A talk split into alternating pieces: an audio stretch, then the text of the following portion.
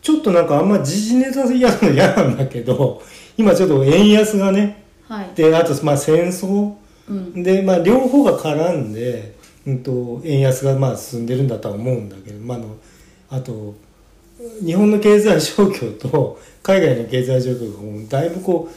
う違いがクリアになってるんでねだから利上げしたいとこと利下げしたいとこがさあのうん真っ向対立してるんで感染になるとすぐ進んじゃいますけれども、巻貝さんって、ええその資産運用みたいなことってまあまあやってる人ですかいや僕はねあのーなんだっけ積み立て型保険はかけてたねはいでだからあのなんていうの意外とちょっと高い保険でうんでもうちょっとちょっと払い終わりますけれども、うんそうするとあの後の方であのこう年金みたくその積みあの一発でもらうこともできるし、はいはいあの継続的にもらうこともできる、へえはいうん、あの外資系のね、うんあのやつ入ってますけど、うんあとまあ親がかけてくれた子供の学資保険はいあれは大変ありがたかったですけどあ、まねあ、学資保険だからもうその保険はあ降りましたもん、ううんん、降りて、あの使いましたけうどんも、うんまあだからが学校に使うかあの、えっと、子供たちに渡すかはね、うんあの別の問題なんですけれども、うんはいポッケには入れてないですけどね。うん。でもあれもね、最後のね、2年間ぐらいは、えっと、なんかね、余計にかけられる部分があって、うん、そこはあの、親に頼ったわけじゃなくて、自分たちでかけましたけどね。うん積み増し積み増し。うみたいなこん。とはいで、あと、あれはね、やったことあるのね、中国ファンドってやつ。中期国際ファンド。はい昔で言う。はいあとドル建て運用のやっぱそういう国際債券のやつとか結構やってらっしゃるんですねうーんとねちょっと僕はあの家族があの銀行に勤めてたことがあるんでああ、うんなんかそういうのでね、はいはいまあ、俺がやったというか彼女がやったといううんか、うんまあでもまあ財布の紐こっちだ からうん、うんうんあれがね一回やばかったのがねなんか何の話しようかっていうけどさえっ、ー、とね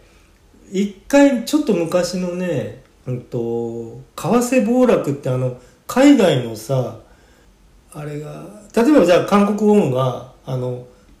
すごい暴落しちゃうとかああいうその投資ファンドに狙われてうんあの為替が暴落するっていう時期がアフリカとかね、はいあのニニースって言われたやつ、うんあの辺にこう集中的にかけてるみたいなさ債券が紙くずになりかけたことありますけどうね、 ん、手に汗握るへええ半分ぐらいになっちゃったかなでもな、えうん怖っまあでもまあえっ、と何千万っていう単位ではないからもちろんうね、んでもそれでもねはいあの要するにさあの、まあ、株でも何でもそうなんですけれどもあの一番上がった時に売り切るっていうのはできないじゃん普通人うんちょっと上がっ下がって慌てて売るとかさ、うんうんあ半分になっちゃってどうしましょうかみたいなさ、うんとか待ちきれなくてね、ええ塩漬けにしちゃうとか、うん、持ち持ちきれなくてその、ええ一番高いとこじゃなくて手前で手放してあもうちょっと持っとけばよかったみたいなそうですね今みたいにほらえっ、とまあ今暗号資産みたいなのもあるからさ暗号通貨かはい、あの乱高下するやつがあるからさ、うん、俺でもねあれはちょっと見るの辛いんだよねあのさドカーンと下がってるとか言ってあれでもドカーンと上がる時期もあるわけじゃんまあでも下がった時つい書き書きがちなんでうんうんまあまあそういうのやりたい人はまあそれはそれでどう、まあ、好きにしてくださいってことなんだけどはうい、んまあそんくらいかなうん、あとは普通にまあ今は地道に貯金するだけですよね、うん余ればまあ使わなければうん残高の方がだんだん増えていくってやつですね、うん、だからそういった意味でその今どうなんていうのかなまあ昔からさあのえっとただ貯金じゃダメですよとか政府のこう言うけどさ大体さ買い始めたらさ下がるっていうのが相場じゃんなんかなんとなくはいまあ、みんなが一一斉にやるからで、うんななかなかねその逆張りじゃないと利が出ないようなものに何かかけることの恐ろしさというかそこは、そうだよね、うんそうだな一攫千金的にうんな可能性としては例えばそのすごい大発明できる人とかねあのすごい絵描ける人とかさうんがいてそれでっていうことはあるかもしれないけど、うんまあ投資家側に回るっていうのがやっぱり一つのとんでもない逆転うんあのさ獅子類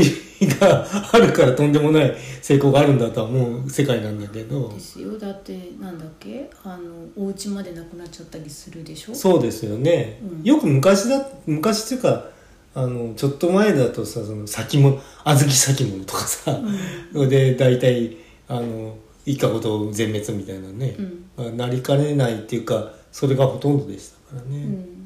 市場にうん、何らかのお金を集めて誰が分取るかって話をしているわけだから、そうですよねまあカジノと一緒よねあの、うんだ堂本しか儲かりませんよって話で大体がまあ、堂本は、うんが儲かるそうですよね地道なだから2割5分は落ちますけどみたいなさ、うんうんうん、それ以外はあの勝手にどうぞやってくださいって話になっちゃうんだようんうね、んなんか証券会社のようなものがあってそれが会社なのか個人のトレーダーなのかよくわかんないけど、うんで,、うん、とで確実にそその会社で働いてる人のお給料っていうのが市場からはさっ引かれてるわけで、うん、うんそうなんだようねん、 100でまあ税金も取られるんだしさそうで、うん手数料も発生するから一回何か動かすたびに、僕なんてさやっとその銀行の手数料ってさあの自分であの口座作ってからあのお小遣い用のね慣れたけどさはいまあ僕なんかがやってるそのネットバンキングだって、うん出すたんびに110円取られるわけよそうそうそうでそそれ何の金だよとは思うけどねうんまあ、現金をハンドリングする手数料っていうふうにもう最近は思うようになりましたよねそうそうそうまあ前はそうでもなかったけどそうでまあ消費税もここまで来ちゃったからさ、うんなんとなくそんなに消費税とはあんま関係ない気がするああそうそう手数料として関係ないんだけれども、うんあの金取られる感覚うん、なんかそれは昔、本当の昔昭和うのん、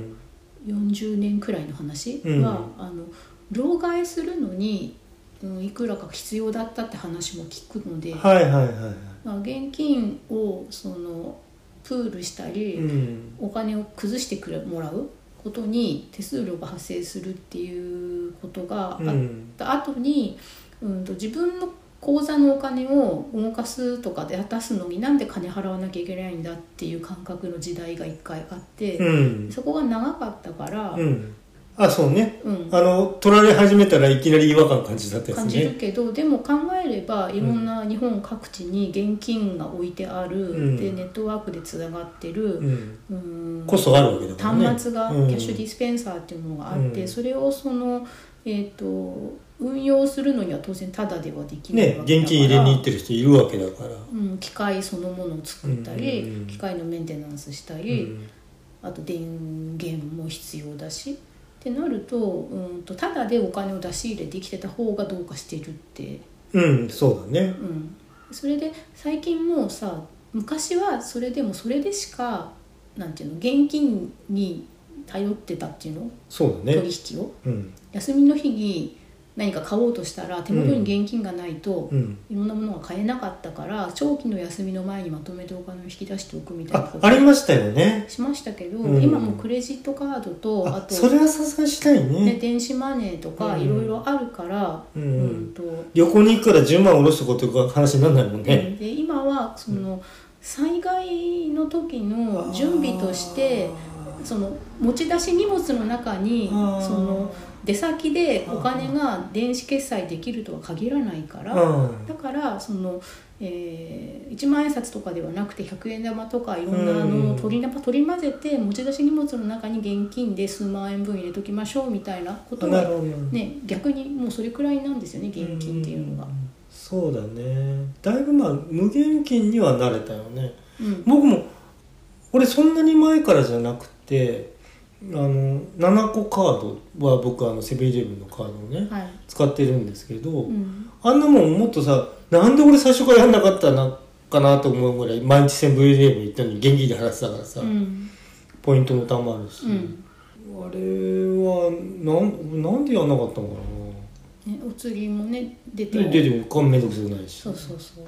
さあまあ落っことすとねあれの問題ですけどうん、その交差に直結してると怖いかなっていうのはあるけど、ううんん、でもだからプリペイドカードかはもっとやっとけばよかったなと思いましたうね、んね僕まだ10年も経ってないと思うんだよねはいはいほんの5年ぐらいだからうん多分でそれであの銀行もあのセブン銀行っていうのあれはい今あのスマホでさあうんの銀行アプリっていうのがまたできてうんあの口座の内容とかも分かるしはい投資もできるとうんまあまあ便利な時代なんだよねなんでこうこうなると今度スマホ落っことした時の リスクが非常に高くなりますけどまあうんスマホロックかかるから一応ねまあでもお財布落とした時に現金が抜かれるっていう心配はないけど、うん他自分がお金を使えないっていなうくなっちゃうよねその使う手段がないっていうことでうんうはんうんうんしばらく不便ですよね。そうまあだからなるべくだから分散はしてますけどね、うん7個は7個で俺7個はあのアプリにはしてないんですね、うんあのカードはカードで使うとうんまあここ小口現金の代わりに私もこうまとめて、うーんと7個的なものにチうんャージはしておいて、うんうんでその他の、うん、買い物は、ううんんす少し前に、うん、クレジットカードでの決済が異常に推奨されてたはいありましたのねがあって、でそれでお店の方もそれでうん右に習えだったから、うんすごい定額の1,000円ちょっとくらいの買い物でも、うん薬局とかさホームセンターとかはでいも全然スマート、えースマートフォンじゃないや、えっと、クレジクレッジトットでカーすドでって言っても嫌な顔しないうんでやってくれるようになったから、うんそれを全部そういうふうにしていくとその現金を引き出すっていう作業がうん最低限で済んでるので、だからまあ110円かかってもしょうがないかなっていうか。そっか俺もそうだねかかるっつってさえっ、と1ヶ月に2回ぐらいだもんね現金そういえばね現金か引き引きがあの払い出したりするのって、うんあの要するにちょっとまあ残ったも入れとく時と、うんあちょっとやばいかなっていう時に1万円ぐらい出すとか、うんうんそんくらいしかしないから、うんであと通販あのセブン銀行のやつはねあのデビットカードをどうしても使えるうし、んあのクレジット機能もあるんで、うんあの通販はねやっぱ便利なんだよね。そうですね、まあ、だから、うんまあ、そのクレジットカードの方の、うん、うん、保証というかうんうんが手厚い系のカードはまあ選ぼうかなって思いますよ何かあった時うにんあそうだよそねのいあなたの責任じゃなくてカード会社の方が、うんあの面倒見ますけどもありますからねそうそうなんかその不正利用された時そうに、ね、不正利用についてはこっちにその、うんあんまり被害が来ないようにうんカード会社がやってくれるとか、あこっちが通常以上の注意を払っつ通常並みのうん注意をやってくれ払るっとて使ってたのにうん不正使用された場合は、んクレジットカード会社がうんやってくれるっていう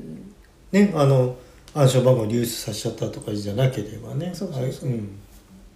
そうね経済ってだからさ効率化一辺倒できましたよねなんていうの効率化することがいいことっていうことうん、まあそうです、まあ、競争をしてるので、うんその効率化イコールコストの削減だから、うん競争力のアップうんでうんと A と B のどどっちの商品選ぶかっていう時に、ううんん、選んでもらいやすくなるっうんてことでしょそう効率化すれば。でだからたださそのコストっていうところになんていうの人間的な力も入ってるわけじゃんなんか人間に人材に割くお金人件費人件費の削減っていうまああのロボット化を AI まあ AI 問題ありますけれどもうんでそうなそれがなんか露骨になった時にさうんこうモヤモヤっとこう僕としてはさしたというかなんていうかもう仕方ない現実を突きつけられたというかさうん今これからなんかますますさえっ、とまあ円安の影響は大きいんだろうけれどもものただあのや低賃金な海外のところになんか工事いっぱい作ってっていうわけにいかなくなってきてんじゃん今。うんまあこれから日本うにん、そういう工場が増えるんじゃないですか、なんかねだからほら半導体だってさついこの間までさあのその日本の半導体負けたとかさで工場撤退したのなのごにょごにょ言っててうんでもうこれ作らざるを得なくなっちゃうのもうこうなっちゃうコストがどうとか考えるよりもチップ自体がないと。うんうんで調達でごそっと持ってかれるとところに持ってかれちゃうとうんうんもちろんもう作れないもんねうん車だろうがなんだろうがそうなるとだからもう一回全部やり直していくのかなって感じもするんだよねなんかうんもうあの僕も製造国内製造業なんではいもう焼け野原ですからねまあそっちはね今更これでもう一回やり直そうっつったら30年ぐらいかかるよなんかうんその人材から含めたら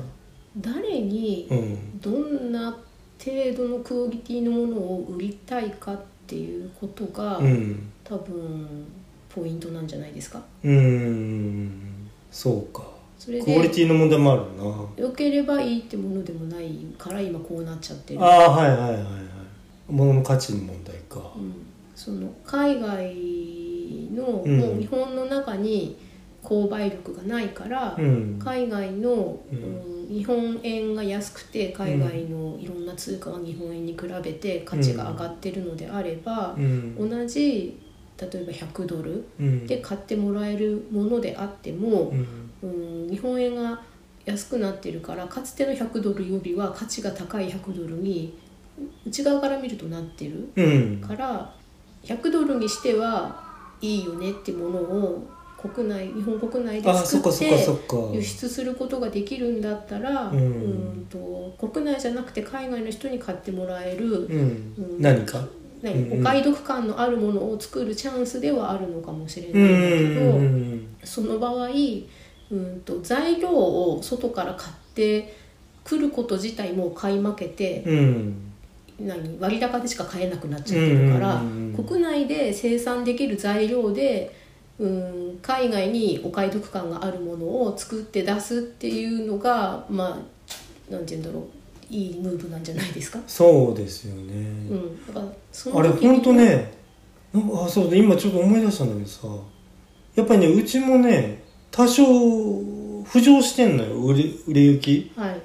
でこう糸がないっていうさうんでしょもうもうやばいよこれマジでね、でその糸を前はイタリアの糸とかいろいろ言ってたのは、そう円高だったからええ安く仕入れてううんーんたんだけどうもんう仕入れられないわけだから、うん国内で調達できるうん材料でいい作ってそんなに高くもない人件費で作れば、うん輸出するコストを乗せても、うん、海外の人から見たらあ安くてこんないいものがって思ってもらえるものが悲しいけど作れることになっちゃってんじゃない、うん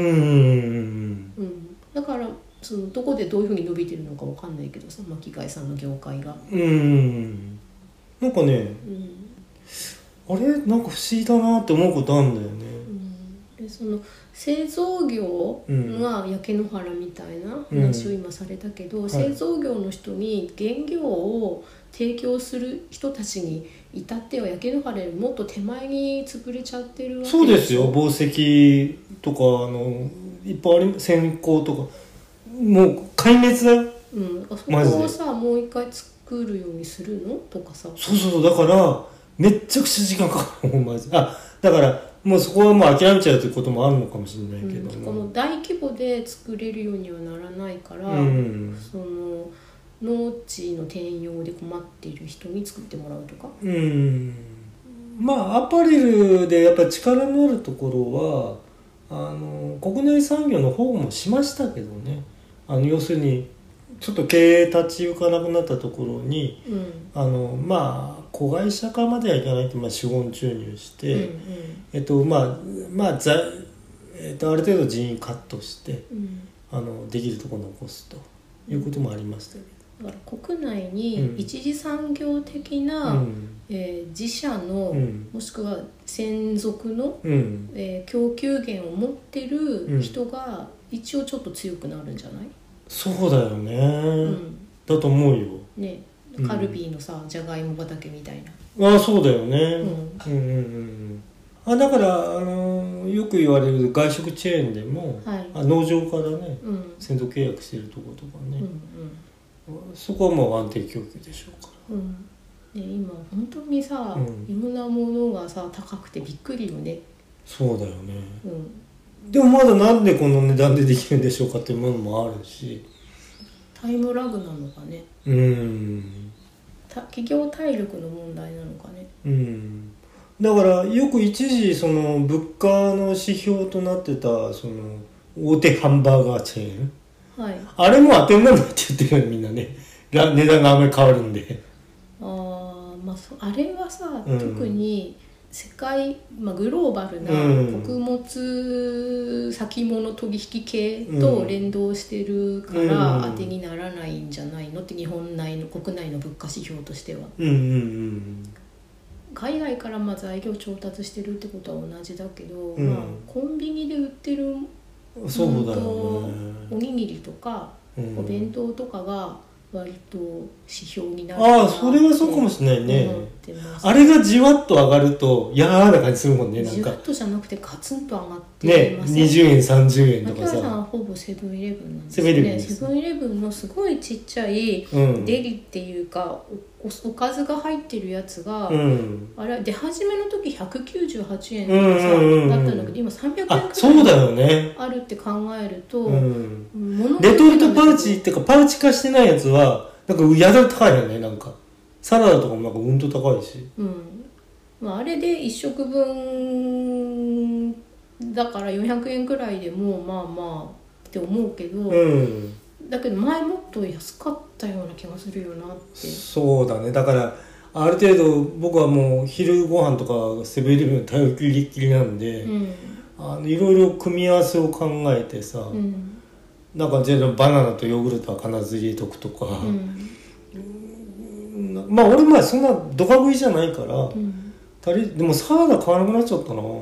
カット野菜は買うけどうんサラダがサラダとしてパックされてるやつが、うん値段据え置きで一回ドレッシング別売になって、うんで今ドレッシング別売のままうん1.5倍くらいの値段になってるでしょそうそうなってるなってる、うんで、えー、と同じ商品のまま上げると目立っちゃうから、うん何かちょっと変あそうそうえそうてそうそうそう、値段があれってなってて、うんでそのうんと継続商品と模様替え値上げバージョンが並走してるから、うんその模様替えがいひ一つ遅れてる商品うんは価格が据え置き感があって、うんでその後後発でリニューアルしたものが50円くらい上がってるみたいなものを、まあ、見かけるんですよねそセブンイレブンでは。あのだから今露骨なのあれよなんとかフェア例えばハワイヘアだ、うんうんうんなんとかタイフやェってるけとど同じこんちっちゃくなってさ値段高いという、でセブンがそうなんですよ、うんだけど私仕事場の近くうに、ん、ミニストップとローソンもああっる、てうん、ミニストップはそこまで上がってないんですよ、あそうなんだなんならおにぎり100円の多いしあそうなんだセブンはおにぎり下手したら200円くらいにあまでありますよね増えてるけど、うん100円で買えるおにぎりもうほぼないと思う100円はないねでそれがミニストップはあって、うんまあちょっとちっちゃくは多分なってるけどそこまでセブンほど目立って小さくないとか、うんそれからローソンもそこまで、うん、セブンほどではないんですうんよだからこれが単なる企業の体力の差なのかう、ん、なん戦か略そなののかうん原材料うんの仕入れ先的なうんものに依存してることなのかとかをちょっと分かんないんですけど、そうまあねだから僕ほらもうほとんどセブンフレイレブンフリークですけれどもうんあのさい一旦はね俺サイズがちっちゃくなった時にうん内容量がうんうんの時にさ思ったのよだからさ大人っていうか僕はそれで足りるけれどうんも、もう一個買わなくちゃいけないじゃん例えば、うんこれ下手したら2個買わなくちゃいけないとうんそれさあの値下えっと値段据え置き的な値上げとうん内容量減らしでねうんでそうやってさその無理やり2個買わせるっていうさその客単価上げまあ絶対量が足りない人向けに、そうんうもあって、うんなんかすっげえ嫌だなと思ったこともあんのようんまあだから俺はそれに負けないようにまあそのインスタントとかねそういうものを含めてあと例えば、えっと、まとめ買いのお味噌汁とかさ、うんそういうものを使ったりとかしてあのまあなるべく分散するようにはしたけども、うんワンコインではもう今全然足らないですよねセブンイレブンだったら、うん全然足りない7800最低7800円ぐらいかなうんでただ、うんあの外から、うんあのトラックで保冷トラックでやってくるものの値段は、うんそうやってガツンって上がっちゃってるんですけど、うん、うんと店頭でケースに入れてあー売られてはいはいはいるコロッケとかさ、あの辺はそうだ揚げね物はそんなに高くなくて、えーアメリカンドッグ100円とかさコロッケうんうん88円とか、うんうん、そっちはあると肉まんとか高いんですけどね。うんうんうんうんってなってくるとおにぎり買うんじゃなくてアメリカンドッグ買うってなりますよね。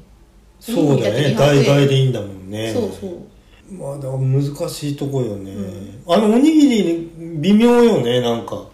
その値段の上げ下げ、うんだからその具が良くなったとかなんか言うんだけど、うん惰性でおにぎり買ってる人が、だから払ってくれてるんだと思うんだけど、敏感じゃない人ね センシあセンシティブじゃない人ねまあ、センシティブだからうんおにぎり買ってるのかもしれないよね、アメリカンドッグ体に悪いあーあーそういう意味でうね、ん、でさらに言えば、うんあのお菓子はそれでもなんか少なくなったとかパッケージが大きくて中見えなくて少なくなって詐欺詐欺って思うけども、うんとはいえおにぎり200円でポテトチップス1袋よりおにぎり1個の方が高いんですよ。うんでそうなるとあのなんだっけちょっと美味しいポテトチップスありましたよね、はいはい厚切はりいのやつあーあるあるあつ金片片揚げポテトとか金ねが金貨みたいなやつとか、うんうんうんであれがおにぎり1個より安いからおにぎり買う代わりにこっちでいいとか思っちゃうんですよねそうかだからお昼にそのお菓子を食べてる人をそのどうなんっていうふうなこと昔ははあったけどねあるけど今やいやなんかでもあんまり変わらないよねっていうふうになるほどね、うんだから好きで自堕落でお菓子の方に行ってるんだろうなっていうそこもイメージの先入観があるけど考ああまあまあ、まあ、同じ食品とす考えればねえれば、カロリーベースであと考えれば、うん200円のおにぎりと、うんそのちょっと美味しいお高めのポテトチップスの方が安かったりするから、なるほどね、うんまあそういったその、まあ、おにぎりとそういうまあ国内のその価格差の問題ありますけれども、あの僕さだから円高とか円安とかそういう為替の問題でねもうなんか自分の頭の中にねすごく入りにくくてはいその円高になるとどういう優位性がは生じるのかとかさうん円安になるとあのここういうとこがいいとかさで基本円高は輸出に有利なのね円高は輸入に有利なのではああそうそうそう輸入ね、うんそうそうそうそう、まあまああの巡り巡ってよくわかんないけど、うんまあ単純に個人のうん、感覚として感は覚としてはでか買えるものが増えると、うん同じ金額うんで、うん、えー買えるものが増え海る外旅行とかもできるとそうそうそううん、でいうしえ円安になるとえっとそのなんだ海外での製品競争力が増すうんうんうんうんああそうねか買われやすくなるうんうんでさでもさついこの間まで円が100円切ってとかいう時代があっていやこんないこないと思うけどいやでもさ10年単位じゃないよねえー、そんなに安かったあ安かったっていうか円高だっただってその円防衛ってななんていうの、えっと世界的にその自分の通貨下げ、えーえっと業競争はいみたいなで緩和するっていうことは下がるってことでしょ今は利上げにあそうかあの円が高かったっていうよりは、うんドルが安かったってことねアそうメそうリカが低迷してたから、うん、対ドルで円がい、高かったってことねそうはいはいはいはい、でありましたうん、でその時なんてさだって毎日毎日さああもう大変明日にはもう終わってしまうみたいなさ報道がたくさんあったはずなんだよ俺記憶してるからはい円高になった時にねうんで今円安になってまただからああもう大変だ大変だってなるわけじゃんうんだから安定してることが目的なのね為替ってうーん安定させようとうんしている人がまあいるってことよね。うん、で今だからほらあの円高の時はさあの協調介入だとで口で口先介入とかいうんで、うんあのでもなかなかその協調介入にはあの乗ってくれないとうあんのアメリカとかはねうんでそういうことがなんかすごい騒がれてて今円安は割となんか放りっぱなしよねうんなんかその介入とかいろいろ言うのは、うん介入できるだけの国力がなければ、うんうんあうんのいくら協力してくれって言ったって、うんまあ、誰も協力してくれないってことでしょ、他他の国がうんうんうん、でねだから貿易ってさだから保護貿易になると戦争起きるって言うけどなんかなりつつあるよなんかね割と国内産業回帰してまあ日本は売らなくちゃならないけど外にもねうんでアメリカじゃ内需で全部やりますって言ったらさあなんか物買わなく外から物買わなくなっちゃうみたいになっちゃうとうーんうーんとあんまりピンときてないんですがうんとねえー、とそれ小室直樹のね そうすっげえ古い本だけどさ、はい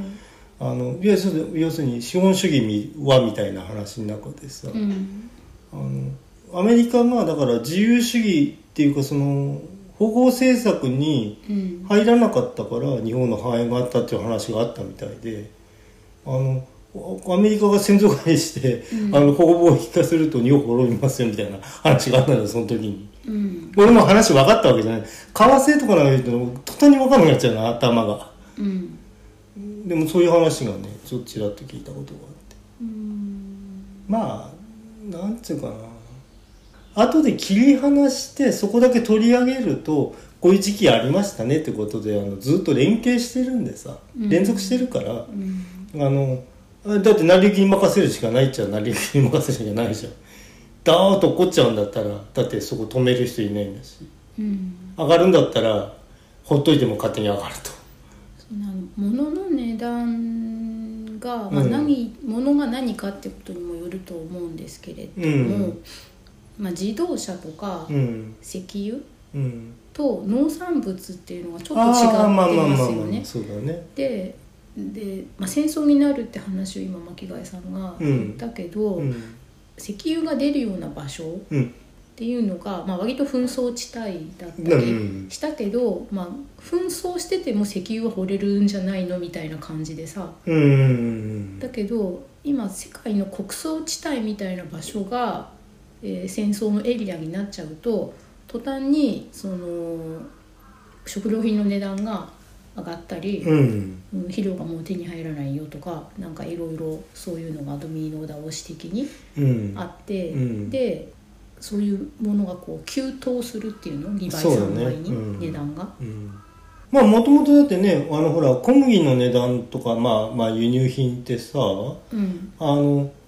関税かはいですごいコントロールされてる世界だってのあのようやくさなんか目に見えて分かったけどもうん、あそののまあまあバターこねえだの高くなったのなんだろこ国内産業の保護のためにうん関税っていうのもあるんですようね。そうんうだからそういうのでなんかうんとコントロールされた世界だったっていうのうがさん、だけど国内産業を保護するために、うん国内で作られてるものとの価格差を、うん小さくするために関税かけてたんだけど、うんうんうんうん外から買ってくるものの値段があそもそも関高い税とかけるうー必要もないくらい高くあなあっちそゃっこたそらこそこそこうん国内で作った方がいいってことになるわけよね。うんそうだよね、うんでじゃあじゃあ農地どうなっちゃったんでしょうかって話にもなるしねうん、難しいよねそれでその作り始めたらまた元に戻っちゃったら値段元に戻りましたみたいになっちゃう可能性もあるわけじゃんうん、なんかその白菜を作るよりもん電気を作った方がいいからっていうことで、うん茨城のこの辺のちょっと平らで白菜とか作ってた場所が軒並み太陽光発電のパネルがパパーンってこう設置されてたりうん、するのも、うんだから今となってはその場所で小麦を作る方がいいのか、うんこのまま電気を作った方がいいのかっていうのがわからないわけですよね。そうですよね、うんだからあんまりちょっとあの短期間に起きたんでうん、じゃあ元に戻るのか戻らないのかとかね、そうだね戻るとしても元の水準には戻らないんじゃないかってなんとなく思うよね。そうなんだよね、うん、まあ僕たちの産業もそうなんだけどもはい、まあもうそもそも高齢化の問題がありうん、でその若い人がやりたがるような仕事でもないわけでありうん、い需要はあるんだけどね多分うん、あ変な変な需要って変なことにちょっとつけましたけど、うん、あのあんまりその例えばミシンとかねはい、ああいうのやっぱ作りたい人いるとは思うのよ踏みたい人うん、でそういうのってほらあのあんまりこう外出ないで済むとかさ、うん人と当たんないで済むっていう、うん、うん、うん、技術でうん、あのと、まあ、なんだ自分の家庭内でできる仕事っていうこととしてはうん、あのうちはあの大規模な工場には頼んでないんではい、あの個人経営のとこばっかりうん、あるんだっていう話も聞いたことはあるんだ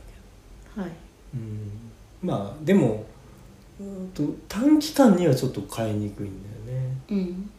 うん、戻ってくるには今もうマシンも機械あの折る機械もね作ってるとこもやっぱりすごく少なくなっちゃったし、はい、うん、でうちで作ってた機械なんかもう古いとこはもう会社なくなっちゃってるからうん、あのメンテで細々と直してきたけどもいよいよ基盤がもうないと、うん、ううんん、あのストックしてたねはい、だからもうだからもう解体して廃棄してますねまあそうなっちゃいますよね。うん、ででも今度そうすると新しい機械を入れる体力がないと、うん、うん、なんかもうね悩ましいところなの本当に仕事あっても機械ありませんってなっちゃうっていうさうん、なんかこういろんなものが揃わないとんものって作れないんだなっていうのを実感しなきゃいけない感じですよね。そうなんだよねうん、じゃあ機械を直せたとして糸が入ってきません、そうなんだよで糸と材料があってもあのそれを組み合わせてやる技術者の人もいませんとかそうでうわうちは時期もんだからさはい早く納品しろって言ったらいいとないんですけどって話になっちゃってるんで、うん、それで必要枚数がうんどんどんワンロットっていうものがうんたくさん作らないと薄利多売だからうんやってたのが、うん、もうそういうこともできなくなって、そうまあその傾向はもうすでにありましたけどね、うんうん、高く物が高くなっていくっていうのは、うん高くなって掛け率が高くなるんですけどね、うん販売する側の、ううんん、でそんな感じでもしかして今話しててセブンのお惣菜の値段も上がってんのかなっうーんてよくセール今ハワイのとかさタイのってやってるけど、うんあれもその小ロットでああそっかそっかそっか変えられていくといろんなものをちょ、うんすごい小さいロットで、うんた多品目あそう作っうてん出して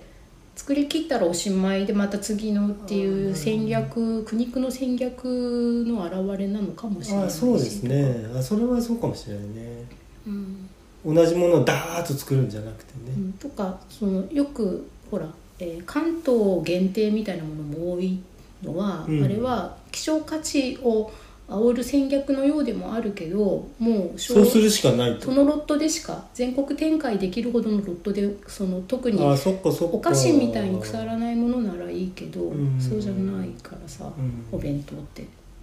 たまにだってお菓子だってさあの今ほら工場のさやつをやるテレビとかあるのね工場紹介するテレビはい、あんなにガサガサ作ってんだなっていうのを作んない限りあれ利益上がんないんだろうからさすごいもんねなんかねこのお菓子こんなにいっぱい作ってんだっていう種類量あ量、 1個のロット量うん、なんかそれは薄利多売路線をまだうんやってるってことだね。うんあんまりもうもう経済も全然わかんないんであのわふわふわした話になりますけどうん、あのでもその単純化したところでその表裏みたいなねはい、そこはまああの実感としてはさわかるわけじゃんうん、うんあの大きな流れが分かんなくてもうん、肌感は分かるよねで、そのやりくぎってことに、うんとても敏感になってるうんうんうんかうんら、まあ突きつけられてるとねコストパフォーマンスとか、あコスパねうん、効率とか、うんコスパっていうのはまあなんか嫌なず耳障りの悪い言葉だったけどねなんか僕には、うんなんかこうコスパがいいとか言われちゃうとはい、そのほら僕はやっぱ仕事がそのコスパの悪いものを作ってるんであのさあのなんていうのかなコストってやっぱなんだろうかなとかなんかいっぱい考えちゃうんだよね、なんかこうものこう手作りで作ってるとうんだって俺の給料製品で出すの大変だからね、うんうんうんたたやっぱ叩くとこは叩いけないんだけどね今叩っちゃいけないっていうふうになったからはいあのあの僕あの卸に卸してるんでうん直接売ってるわけじゃないからねあのそのなんか圧力かけちゃいけませんよって話あるんだけど、はいそれはさなんかね見えないパッケージ使ってくるんで うんそうならないように外側には見えるようなパッケージで 圧力かけてきますから、ううんんまあでもず従うしかないのでそう大体泣くんだけど。うんだから効率とかもだからそうやってああんまりほら外にそういうなんかコスパだとかあのまあ円安がどうだ円高がどうだかとかいうのがニュース化してくるとあのやっぱその個人レベルまでやっぱずっと落とし込まれてくんじゃんその感覚が。うん感覚がうんうんうんだからこなんてコスパのいい、えーなんていうのまあまあ配信とかもそうかもしれないんだけどあの要するにいかになんかこう集客するかとかさ、うんうん、なんかそういうのも個人レベルでね考えたくなってくると。まあそういう思考回路がうん頭に入るからうん口実で測らない方がうん、いいものまで口実の原則とかあそうだよ回路ねを当てはめて数字を出そうとしてしまう。あそう数字とかねうんそういう言い方あるじゃん数字だ、数字出さないととかさうん、うそんの物流って言葉うんが先にあって、うんでも木貝さん前にあの人流って言あほんとね葉好きじゃないって言ってたでしょ、うんだからそこなんだよね物流にはコスパとかうん合議性とか当てはめていいんだけど、うんこと人間ってものうにんコスパとか、竜つけんなっていうさ、人流とか人材とかね、うん、あざいねうんっていう風にすると途端に苦しくなってくるっていう、そうなんだよね、うんそれをその自分と自分のリソースうをん切り離して考えられる人は、えーそのコスパで自分が測られたとしても自分の全人格を否定されたわけではないとか評価されたわけではないって、うんうん自分独自に自分を採点できる人はなると思うんだけど。うんうんうそんこをその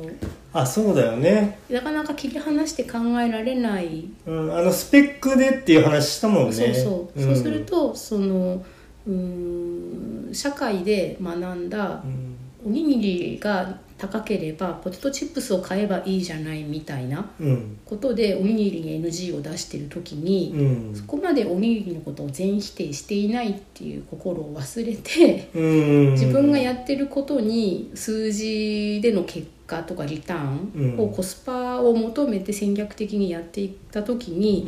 否定されるのがおにぎりじゃなくて自分になった時にううーんんなんか全部を否定されたり失敗したりうまくいってないっていう風にでも捉えがちですよねっていうああまあそうだよね、うん、それをそういう風に捉えてしまう人っていうのは、うん初めからそこに何か全人格的な評価を求めちゃってるんじゃないのっていう気もするのね。そうだようねんだから受けてることがっていうことだねだからそうそう受けてることに意味があるっていうかその受けてることに意味はあるんだけど、うんうんその受けなかった時に別にその自分が100%ダメだからうん受けないわ、受けて受けてないわけじゃないっていうふうに思えないうんうんうんうんだけどそれは受けたイコール自分が100%受け入れられたっていう風な思あ幻想があるんだよ先ねにあるからじゃないですああわかるわかるそうそうそれなんだようんそれあんそのなあなたもなんか何が受けたのかっていうのをさうんあ、まあ、花から狙ってる人はまあ別にそう構わないんだけどもうんなかなかさそこを突き詰めて考えにくいよね多分普通の人はが混同しがちになっちゃうんだどどうしてもうんちょっとしたタイミングとかもあるしうんでまあはっきり言って、まあ、ちょっと嫌な言い方するとさ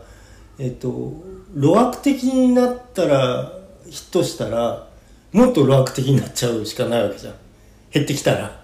あエスカレート性数字を維持したければってことそうそうそうそうそう、はいあのそこはさ俺なんか下がっても受け入れるべきじゃないあべきっていうとあれなんだけど受け入れちゃった方が楽な気もするんだけどね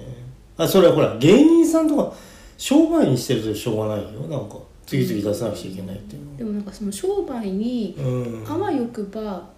したいっていう人がいるんじゃないかなって思うのあーね。そっかうん、その前はそのちゃんと芸能プロダクションとかなんか事務所に所属して、芸能人とか芸人さんっていう、うんまあ、例えば掛け持ちであっても、うんうん、やってる人とそうでない人が割と歴然と分かれていたけどさ、そうかそうかなんとかバーっていうのが出てきたからうねんで、えー、となんだっけ2時3時っていう、うん、芸芸人さんうんそれは多分事務所的なああ所属先だと思うああそういう、うんそでうそこあが抱えてるあのなんとそれな VTuber はいさんたちがいの人気の人がたくさんいるああそういう事務所所あるよね今ねでそこがその日産時っていうものの、ううんん、と何評価額うんがフジテレビを超えたってニュースになってたんですよ、ああまあまあまあまあまあまあそうでしょうねうん、そうするとそのフジテレビに出て活躍する芸人になるうんよりもよりも、うんてかなるのは難しいけれどうんも、うんだけど二次三次に所属するなんとかバーになることうは、んもしかしたら自分でもできるんじゃないかっていうふうに、そうだよね最初のハードルはちょっと下がってるよね、うんだから同じもんあの形式としては出せるかうんまあ、とっかからりクオはリティは別なんだけどまもあ、全然別なんだけど、うんでもなんか幻想があるじゃんあるよあるあるそれはあうる、ん、なんとか場にはなんか慣れそうな気がするからなんかその側と一か発考はえれば買え買ってくればいいから、うんあとはその喋りの面白さがあれば、うん昨日まで、うんえーパンうん普通のは一パンピ般ーというかね、うんでもあのそこでそういう側と喋りと配信の枠さえ手に入れれば、うん今やフジテレビよりも見てみる人が多いんだろうし、まあねなんかほんと見るみたいだもんね、うん俺ね一個も見たことないのようん私もその名前はいくつか有名な人の名前を見たことあるけど、うんまあ、動画にあんまりあの時間を割いてないのでうんニュースレベルでしか知らない。そうあの情報レベルですよね、うん内容までは踏み込んでやるとで僕もほらゲームもやらなくなっちゃったからさあのゲーム配信っていうのうんそういうのもなんか一個も見たことないんだよねまあ見たら面白いんだろうけどねうんうんあのやった気になれちゃうというねうんまあ今ポッドキャストもだいぶそのなんか外部のあのそういう配信サービス側がいろんなものを提供してきてるんではいあの、まあ、そっちに乗っていくってことも、まあ、当然あるんでしょうけどもね、うんであの投げ銭システムみたいなのがあったけどねはいあポッドキャストというか音声配信ねだからそれこそその2時3時のうん、うん、あああるんだ人たちは、えー、と多分一番通りのいいうんの、みんなが知ってる言葉は多分スパチャって言葉でまあ言スパわれチてャうんうんであのスパチャでもらったお金を、うんその配信元のプラットフォームとそれから所属の事務所と配信者さんってどういう比率で配分してるのかわからないけど、うん一配信あたり何百万円もスパチャがもらえるような人もいるわけですそようね。ですねあのー今あの電車の雑誌公開えーっとしょ、えーあ今新書の紹介みたいなのでもはいあの一般の何でもない人が、えーっと年間億を稼ぐうんその配信者になる、うんすサクセスストーリーみうたんいうんなのを貼られてるの見ますけどね、はいまあなんかそういう世界まあそれ一部なんだけどねうんみんながなれるわけでは当然ないんだけどうん、リソースは限られてますから。うんまあ、でもまあその憧れはあるでしょう、うんそこそうのでしょうね立ち位置に自分が入りたいっていうう、んうんうんだまあでもさなんか目指してなるもんかっていう気もなんかなんかねもやもやもやもやするんだだからもう老害だけどこれこういうこと言うのでもあるるんじゃないですかだからそれをその、うん、と私たちが知ってるシンガーソングライター的に一人で何もかもやってるみたいな意識があると目指してなるものみたいな感じもあるけど、うんチームでやってると思うんですよもうそういうあなるほどねさっきあの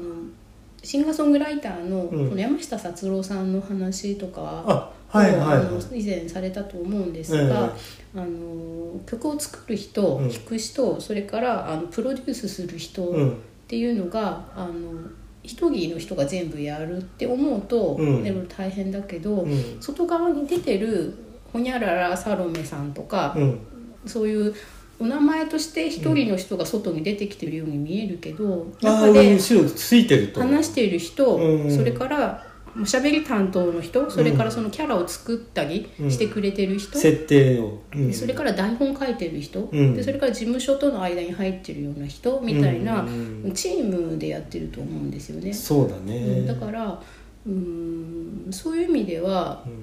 すごく戦略的に作られたうん、うん、好感度の高い存在をどうやって作るかっていうことの、あなるほどうね、ん、だから面白いとは思うんですよやりがいもあるしうんうんうんただそれをうんと専業でやるほど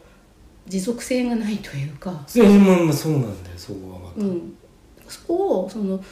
2億円とか儲けてさ障害賃金昔のうんサラリーマンの障害賃一生分金を、えー、とそれぞれの頭数稼いで、うんあとはもうあの運用して引退して悠々自適で暮らしますっていう一発当てるうんことまでビッグにできればいいけどそこまではなかなかないわけであああそっ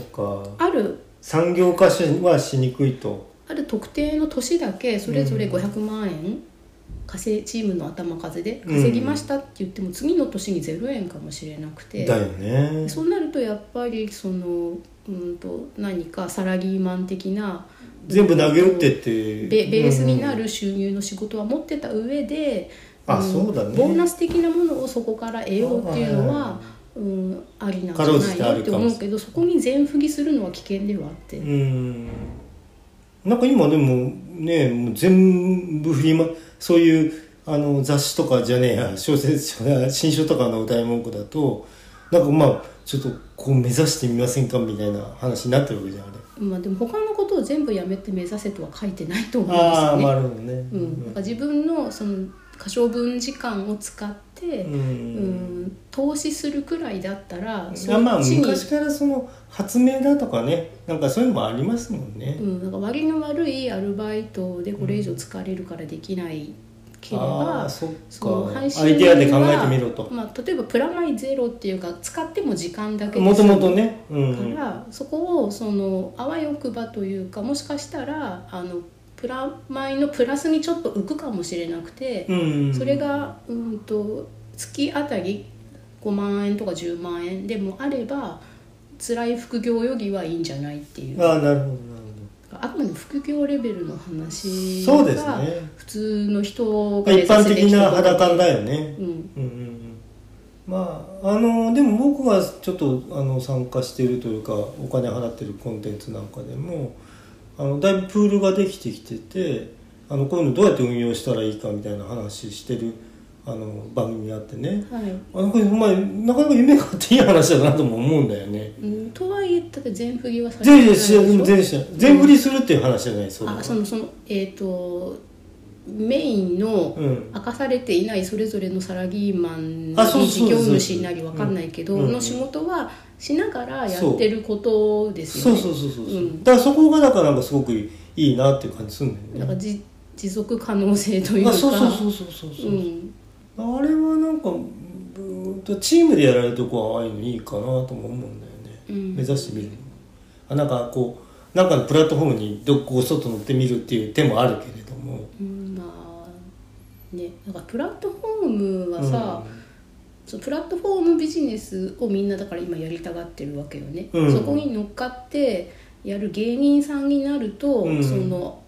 今日はいいけど明日はもう分かんないうんってなるもんね、けどそのプラットフォーマーになれば、うん、ああフォーマーになればねなれば自分は関係なくそのそこに所属してる人から一定の所属あ料あなーりそうだねマネジメント量が入るとその利用料なりが入るから、それは毎月毎月固定で入ってくる美味しいお金になあーるまあわけでまあまあまあまあそうかそうかうんだから、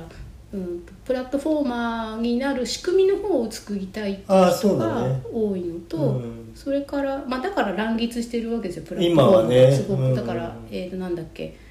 えークラウドファンディングをやるためのプラットフォームも乱立してるしあそうですねうん要するにまあなんキャンプなんとかとかねうん、なんか手手数料ビジうネスってんいいうのやそうですねあれも取るんだもんねうんあのえー、と出品すうんるクリエイターさんからもお金取るし、うん、えー、とクリエイターさんにお金を払いたいうん推し活の人からもお金を取るし、うん、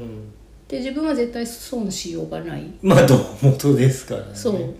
合法的な胴元だもんね,、うん、でそれからその講師になりたいとかアドバイザーとかさ、はいはいはありますよねカウンセラーとかうん、でそれも自分は損しようがないし、えー、と自分は大して責任も取らなくていいしそうだね、うん、何かのやり方を教えてやり方によってその人に何かあ視覚って証も拠ってやつねうんまあうんだから資格を発行するディプロマビジネスプラス自分はこうし代がもらえるっていう、ああまあダブルチャンスがあるとまあ、ダブルがあって、うん、そういう保険とかもねそういう仕事だったはずですよね最初はね、あまあうねん、プールして、うん、うん、リスクをうまく算数というか数学で計算しやりまてすね成り立ちをね、うん、でそれでいろんな人に何かあった時の安心を売って、まあ、うん実際お金が払い出されたりもするけど、ううんん、と運用がうまくいかなくなったり、うんうん、そのリスクの代償が変わったりしするから、うんあの過払いになら過払いっていうか過過払いじゃないなえっ、とマイナスにならないように、うんでも配当はある程度あるようにっていうふうにやってたやつですよね、でもあれも結局人間と紙とハンコしかいらない仕事なわけで。うん、あまあそうだね、うん物を作ってるわけじゃないからねそうそうそうんなんかあれもだからプラットフォームビジネスなんですよねああ一種のね保険って、あもともとの本当の大きなプラットフォームビジネスかうんなるほどね銀行はうんマネー扱わなくちゃいけないもまあんね、ね、銀行もだからプラットフォームビジネスですようんうんうんうねんうんあれはだからもっとそのインフラまで 含めたね構築しなくちゃいけないところはそのそのみんなが手持ちでタンスにたくさんお金持ってるリスクとかうん大変だからうん預かってくれてまああれだってでもやっぱ江戸時代からあったんだからねうん差し屋さんあ、ううんんうん預けとくっていうのはあったよね、うんでで手数料で、そうそううそう、ん、まあだから何回やってもらったら手数料払うしかないんだよね本当はね、うんうん本来は、うんそうかまあこんなとこかな、うんうん、こんなとこかなっていうかなんかなんかあんまりなんか話結んでないですけどはいうん、まあ結べるほどのなかなか難しいところだかそのプラットフォームは、でも銀行ってないと困るし、らうんそれから、えー、と保険屋さんもないと困るし、うんそれはやっぱり社会福祉というか、の部分もあるよえね、ーと社会の、まあ、インフラの部イン分フラなんですよね、うんだからあってほしいんだけど、うん今乱立してる別のプラットフォームは社会インフラまではまだ行ってないそうですねし、あの今までいっぱいかごちゃごちゃと話したところはねうん、それから、ううんん、とそこに付帯して発生してるうーんさっきそのプラットフォームやる方の人は美味しいよねっていうふうに両方から手数料もらえてって、でなるけどプラットフォームですらなくうーん立候補してくるプロデューサーっていう新しいビジネスがそこにあるじゃないああはいはい、はい、指南屋。指南屋さんねうんあれなんだろうねあれねなんか俺ちょっと嫌な感じするんだよねうん、なんかもうあんまり時間がないからあれですけど、はいはいええうん、と私もなんか最近ね、うんえー、とそれは全然ポッドキャストとか関係なくて、うんえー、とハンドメイドの、ああ関連でえーとね、ハンドメイド作家さんにうん近づいてくる、うん、自称プロデューサーみたいなあーまあ、私が見聞きしたケースではおじさんなんですけど。はいはいはいであのあなたの作品見込みがあるから僕あながんかうプちロデュースしてあげるよって、なんぼがね僕のところもねフォロー来ますよなんか、うん、だから絵とか作品とかをその発表している人に近づいてくる、うんうんで、うん、例えばまあ、いくつかありますよね鈴木とうんあはかいクはいはいリーマとか、うんブースとか、うんで本当かどうかわかんないけどそこのシステムに僕詳しいからとかさあーあと野号とかあロゴとかうんあをはいあのちゃんと考えてやった方がいいよとかっていうふうにアドバイスおじさんみたいな感じで近づいてくるんだけどでこういう方向で作った方が売れると思うよとかさあーあとこの作家さんとあなたいい感じだからコラボしてみたらとかさあコラボね俺まあちょっと言葉できるかもしれないですけどはいあのさポッドキャストもえなんかさ、はい全然そのなんていうの関係ない番、えっと、その人たちが本人がなんか求めてないようなあのこことこここういうふうにしたらいいんじゃないのみたいな言う人たまに見かけて、うんでそれ関係ねえ自分のことやってくださいよって話でさうんすごい思うんだよねうんまあ、だからそれはでもうんとまあだからそれと多分似てることがハンドメイドでもあって、あれうんでそうやってなんか怖いのは、うんあの私がその今話してる事例では、うんえー、とそのなんて占い師に洗脳されるみたいな感じでそのハンドメイド作家さんが、うんその人にコントロールされてあでうんとなんかこうその人に怒られないようにすることがあの目的見たかしらんとになんかこうあなんて言うんだろうせ精神的に多分ちょっとおかしくなるんだと思うんですよ洗脳下に置かれるみたいな感じで本当なくなんないねこの話ってねそういうのね。うんでうんとやっと離れる時には、うんその人からすごく罵倒されたり、うんあと悪い評判を流されちゃう流されちゃっうんて、せっかく僕が面倒見てあげたのに恩知らずみたいに言われてるみたいでだからそのおじさんもその利益のお金的な利益以外に、うんなんかその業界でうん僕有名人とかそのなんか名物おじさんみたいな感じで長くそのハンドメイドをやってる人たちはこうでも自分がひターゲットにされたくないから、まあ、遠巻きにしててでうん新しく入ってきた人がその人にパッとこう崩しちゃうとなん何々さんって人に何かやってもらうことになったんですよみたいな何万フォロワーいますみたいなねであーみたいな感じでううーんーんみたいな感じであうーーんとかってだけどあのやっぱり自分がターゲットにされたくないから言えなあくてなるほどねでやっぱなんかそこでそのおじさんが指南してくるやり方っていうのが、うんまず自分をそのツイッターでもインスタでもいいけど、うんと片っ端から人をフォローしなさいと。あまあその手法なんだうんでそれであの必ずフォローバックもしなさいとああでそれで、えー、とフォロワーの数が1,000とか2,000とかなんかどっか数字を切るんですね。うんを切ったらあ切ったというかになったら、うんあの人を選んで、うんあの外せと自分は例えば30とか50くらいにしてうんうんフォローしてる人をうん割合はそんくらいしろでそれをあの1,000人フォローがいて自分は30人しかフォローしてないようなうんふうにフォロー外しなさいって今度指南してくると。なるほどえでもそんな悪いじゃないっていうふうに思ったら、いやでもなんかそうそうしないと人気作家に見えないからみたいなことを、うんまあなんかそういう感じでやってくるらしくて、うんそうねでで、まあ、その人が考えた野号がダサいからこういうのにしろとか、あなるほどロゴがダサいからこういうふうにしろとかうん言ってくると言ってくると。だからそうすると、うん、そのハンドメイド作家さんが本当に自分の色としてうん例えばダサくてもあのやりたかったことが、じゃあそうなんだよねうん、と結局その数字と,、ううんん、と売れ行きうんにフォーカスすると、うん本当にそのおじさんが言う通りにすれば一定の成功は得られるんじゃないかなと思うんですよね。うんあの成果もあるだろうとうんだからそれでやったーっていうふうにうんそれがハンドメイドでやりたかった人はそのおじさんの言う通りにすればいいんだけど、うんまあ、そういうことが私したいんじゃなくてうん別いや作りに、たあいんですのうん自分がついいって思って作ったものがうんそのままいいって思う人に受け入れられて細々とそういう楽しいことができればいいんですっていう人がそのおじさんとミスマッチで。うんでなんかでも心までおかしくなって最後はなんかその悪い噂まで振りまかれて、ああもう踏んだり蹴ったりになう、っちゃうんだけどその人がその初めてそういう被害者じゃないから、うん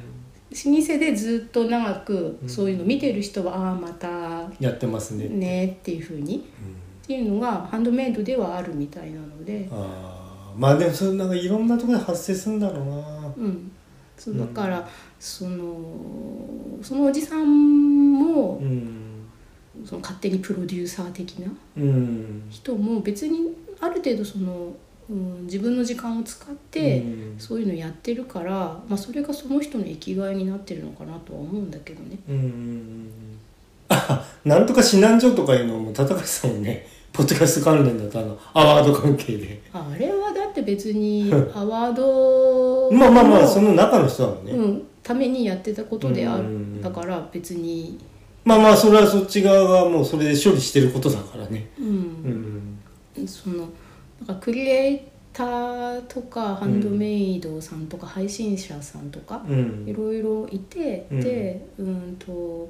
先人のなんか経験者みたいな人とか、業界長いみたいな人が、うんそうやってプロデュースしてあげようかとかプロデューサー的うんに、あの近寄ってくるから。うんうんと本当に自分がやりたいこととそのプロデュースしてくれようとうんしてる人の方針が、うん、とどれくらいマッチしてるのマッチすかるかっていうのを、その善意100%だと思って善意100%なのかもしれないけど、ううんかつにその受け入れない方がいいんじゃないのっていうのはありますねそのなるハほンどドねメイドの例を見ると。うんうんそうかまあでもなんか本当なくなんねえなこれなこういううんなんていうのこう救う虫みたいなさ